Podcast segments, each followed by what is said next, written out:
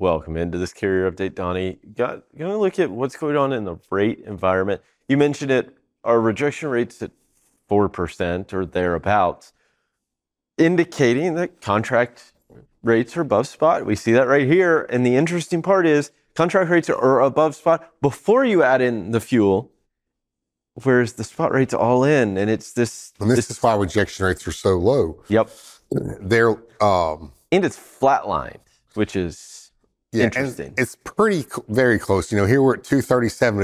If you watch the gauge here, you know, 240, 235 has most all this in it all the way back to May. Yeah. Right around the middle of May. So there's not been a lot of fluctuation in the contract rates since then. We've seen a few moving down here, but then move right back up. But it's all been within just a few cents. Mm-hmm. Now, of course, this is a national average. Now, same with the national average for the NTI. It's got about an 8 or 10 cents, but this could mean a little bit more when you're moving that 5 and 6 cents because you've got rates. It's just telling you that rates somewhere are moving up and down, up and down. Mm-hmm. So here, you know, is this steady? Yeah, a little bit, because here, you know, we're up to 230, 233. This was kind of September-ish and down to 222, so within about 10 cent variance. But if it was 10 cents on a lane, not too big of a deal. But when we're looking at a national average, it just lets us know, pay attention when it's going up or going down like this. And it just tells us rates are moving. I think the interesting part here, again, is that it doesn't, the NTI includes fuel, and fuel prices have increased. They've started kind of slim down. I know John Kingston alluded to it yesterday. They went back up on because of what was going on over in Israel and the Middle East. But one of the interesting things is just because diesel prices went up, the actual underlying rate on the NTI has declined, because if rates hold relatively steady. Well, this is because this is what brokers do. Hey, you ran that load for me for $1,500 last week. Yeah. Well, yeah. Well, diesel fuel's gone up a couple of cents, not a big deal. It's going to cost you $20, $30, $40 more on that lane. And I'm going to say, I want you to run for $1,500 again this week. And you're like, well, no, fuel went up. I need $1,550.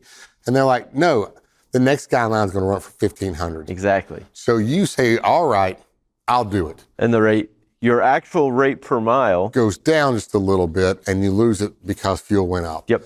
And that's because of the market conditions are so soft for carriers right now.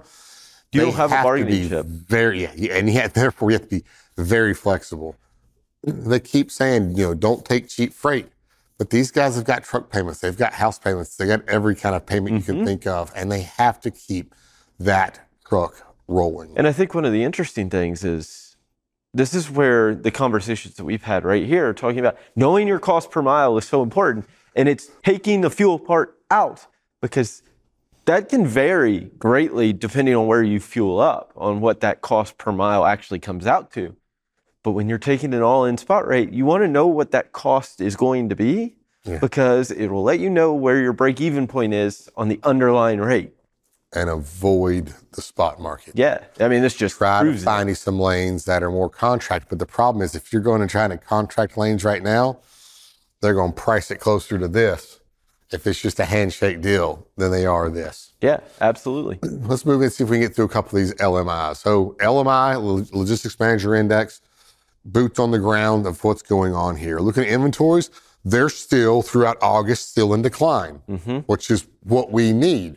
But it's kind of funny as we get closer to these holidays that we're still seeing inventories in the U.S. shrink. Yeah. Jumping forward a little more, transportation prices still in decline. But at a slower rate than they were. And I think that's the important part is like this, it's starting to level off, and you saw it with... Yeah.